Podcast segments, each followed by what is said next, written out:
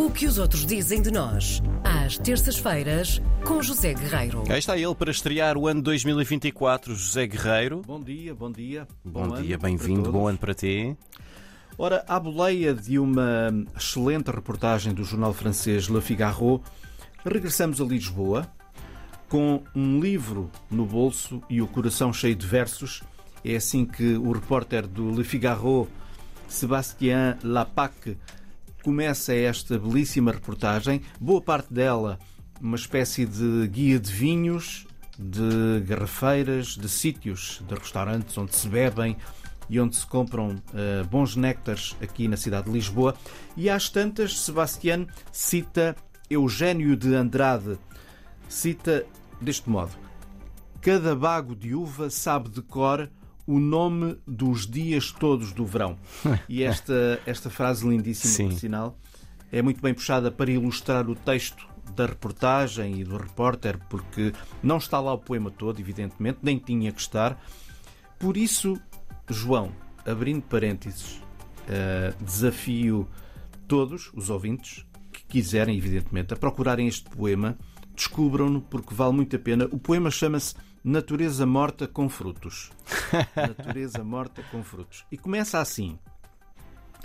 O sangue matinal dos- das framboesas escolhe a brancura do linho para amar. É assim que começa, depois vai por aí fora e depois, às tantas, passa pelo cada bago de uva, sabe de cor, o nome dos dias todos do verão. Fico por aqui porque vale a pena descobrir este poema, quem estiver evidentemente interessado, um poema lindíssimo de Eugênio de Andrade. Essa frase é logo muito prometedora. É logo muito É incrível. E eu não sou um homem de poesia.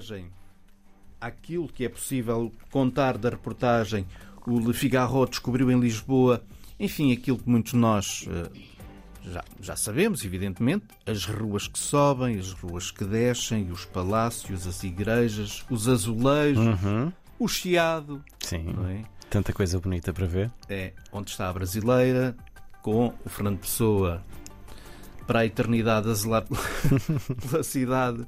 Bom, esta reportagem merece ser descoberta. Eu vou deixar o link no podcast do programa, porque é uma viagem, como já disse, por vários restaurantes, fine din- dining, como se costuma dizer, eh, aqui em Lisboa. Uma viagem, um roteiro eh, também muito centrado nos vinhos, nas cartas de vinho, com, eh, com o repórter francês agradavelmente surpreendido por aquele que é o atual que é atualmente o melhor restaurante português, que eu não vou aqui dizer, porque está na reportagem.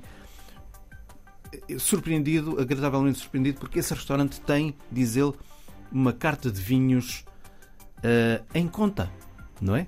Sim. Tem vinhos muito caros, mas depois tem vinhos muito em conta que ele não encontrou Sim. noutros restaurantes semelhantes. Escreve ele: Num restaurante deste nível é bom descobrir vinhos desprezados noutros restaurantes porque os bebedores de rótulos geralmente exigem vinhos mais caros. Ou seja, muitas vezes as pessoas também bebem com os olhos, olham para uma garrafa, não gostam Sim. do rótulo ou não gostam da pinta da garrafa, digamos Sim. assim. É muito como a capa dos livros, não É um é? assim tu não também, sabes não é? o que está lá dentro, mas pela capa avalias o livro, que é exatamente o que não se deve fazer, não é? Que é o que não se deve fazer. Sim. Já tivemos muitos comentadores em Portugal, aliás, que comentavam livros sem os lerem. Bastava ver as capas ou o contrarótulo. É um bom sinal, eh, digo eu, João, em jeito de boa pedagogia, porque estas reportagens, ainda por cima escritas por um, por um francês, um país em que o vinho, enfim, é o que é, não é? Estas reportagens escrevam o que muitos pensam, mas que muitas vezes já não têm oportunidade ou vontade de o dizer. Fica o link no podcast do programa. Muito bem. José Guerreiro, com o que os outros dizem de nós, mais uma vez um ótimo Mais 2024 uma vez. para ti. Um bom ano para todos, para ti, para a Karina, para o programa, para a RDP Internacional e para os ouvintes da RDP Internacional. E cá nos vemos na terça-feira outra vez. Um abraço.